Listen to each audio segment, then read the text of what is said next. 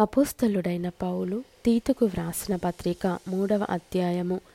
అధిపతులకును అధికారులకును లోబడి విధేయులుగా ఉండవలెననియు ప్రతి సత్కార్యము చేయుటకు సిద్ధపడి ఉండవలెననియు మనుషులందరి ఎడల సంపూర్ణమైన సాత్వికమును కనుపర్చుచు ఎవనిని దూషింపక జగడమాడని వారును శాంతులునై ఉండవలెననియు వారికి జ్ఞాపకము చేయుము.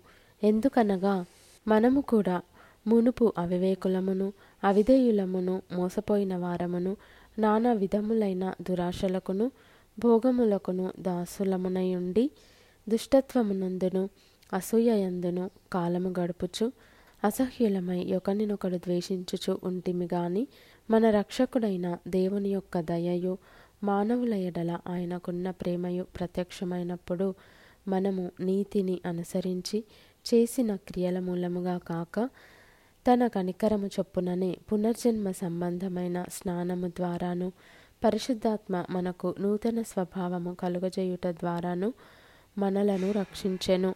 మనం ఆయన కృప వలన నీతిమంతులమని తీర్చబడి నిత్యజీవమును గూర్చిన నిరీక్షణను బట్టి దానికి వారసులమగుటకై ఆ పరిశుద్ధాత్మను మన రక్షకుడైన యేసుక్రీస్తు ద్వారా ఆయన మన మీద సమృద్ధిగా కుమ్మరించెను.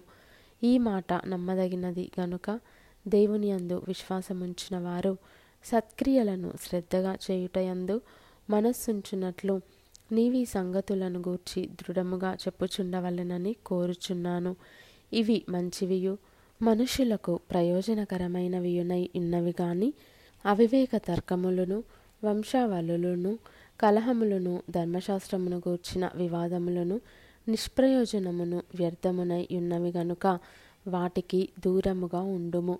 మతభేదములు కలిగించు మనుష్యునికి ఒకటి రెండు మారలు బుద్ధి చెప్పిన తరువాత వానిని విసర్జించుము. అట్టివాడు మార్గము తప్పి తనకు తానే శిక్ష విధించుకొనిన వాడై పాపము చేయుచున్నాడని నీవెరుగుదువు. నికోపోలిలో శీతాకాలము గడపవలెనని నేను నిర్ణయించుకున్నాను గనుక నేను అర్తమానైనను తుకికునైనను నీ యొద్దకు పంపినప్పుడు అక్కడికి నా యొద్దకు వచ్చుటకై ప్రయత్నము చేయుము. ధర్మశాస్త్ర వేది అయిన జైనాను అపోల్లోనును శీఘ్రముగా సాగనంపుము. వారికి ఏమీయో తక్కువ లేకుండా చూడుము. మనవారును నిష్ఫలులు కాకుండా నిమిత్తము అవసరమును బట్టి సమయోచితముగా సత్క్రియలను శ్రద్ధగా చేయుటకు నేర్చుకొనవలెను. నా యొద్ద ఉన్నవారందరూ నీకు వందనములు చెప్పుచున్నారు. విశ్వాసమును బట్టి మమ్మను ప్రేమించు వారికి మా వందనములు చెప్పుము. కృప మీ అందరికీ తోడయుండునుగాక